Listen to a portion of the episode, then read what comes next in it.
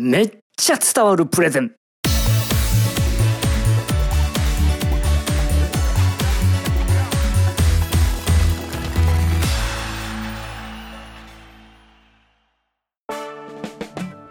皆さんこんにちは。一般社団法人日本プレゼンテーション教育協会代表の西原です。プレゼンは緊張して早口になるのでなるべくゆっくり話すようにしています。というのが非常によく聞くお悩みなんですけれども果たして本当に早口はダメなんでしょうか？さあなぜ早口がダメかとみんな思っているかと言いますと何を言ってるのか全く聞き取れないからとか、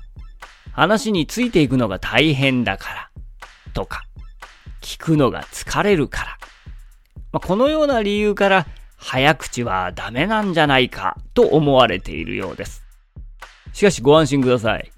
長年の経験から言わせていただくと、ほとんどの方は早口だと思っているのは実は自分だけで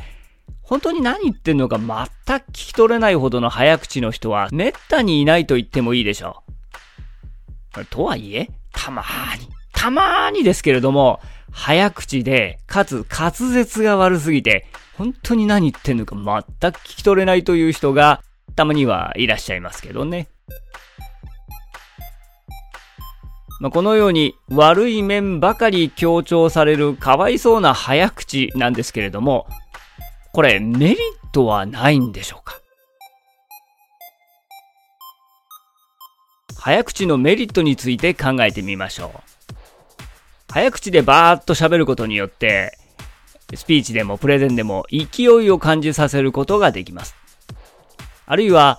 緊張して早口になるからゆっくり話そう、ゆっくり話そう、ゆっくりゆっくり話さなければというね、こう自分に対するこのプレッシャー、このゆっくり話さなくてはいけないというプレッシャーがないというのもメリットではないでしょうか。まあ、さらに勢いで相手を説得するなんていうのもメリットとして考えられるのではないでしょうか。このように勢いを感じるとか、ゆっくり話さなきゃいけないというプレッシャーがない、あるいは相手に反論の隙を与えないといったメリットもありそうですよね。ただし、滑舌がいいというのが大前提。そして適度に間を取りながら話すことというのも忘れないようにしましょう。うまく使えば早口にもメリットがあります。そうそう。プレゼンする機会は急にやってきます。そんな時は、基礎から学べる、毎月開催している、日本プレゼンテーション教育協会のプレゼン講座。無料体験講座も開催中です。詳しくは日本プレゼンテーション教育協会ウェブサイトをご覧くださいこの番組はそのプレゼンが世界を変える一般社団法人日本プレゼンテーション協会の提供でお送りしました。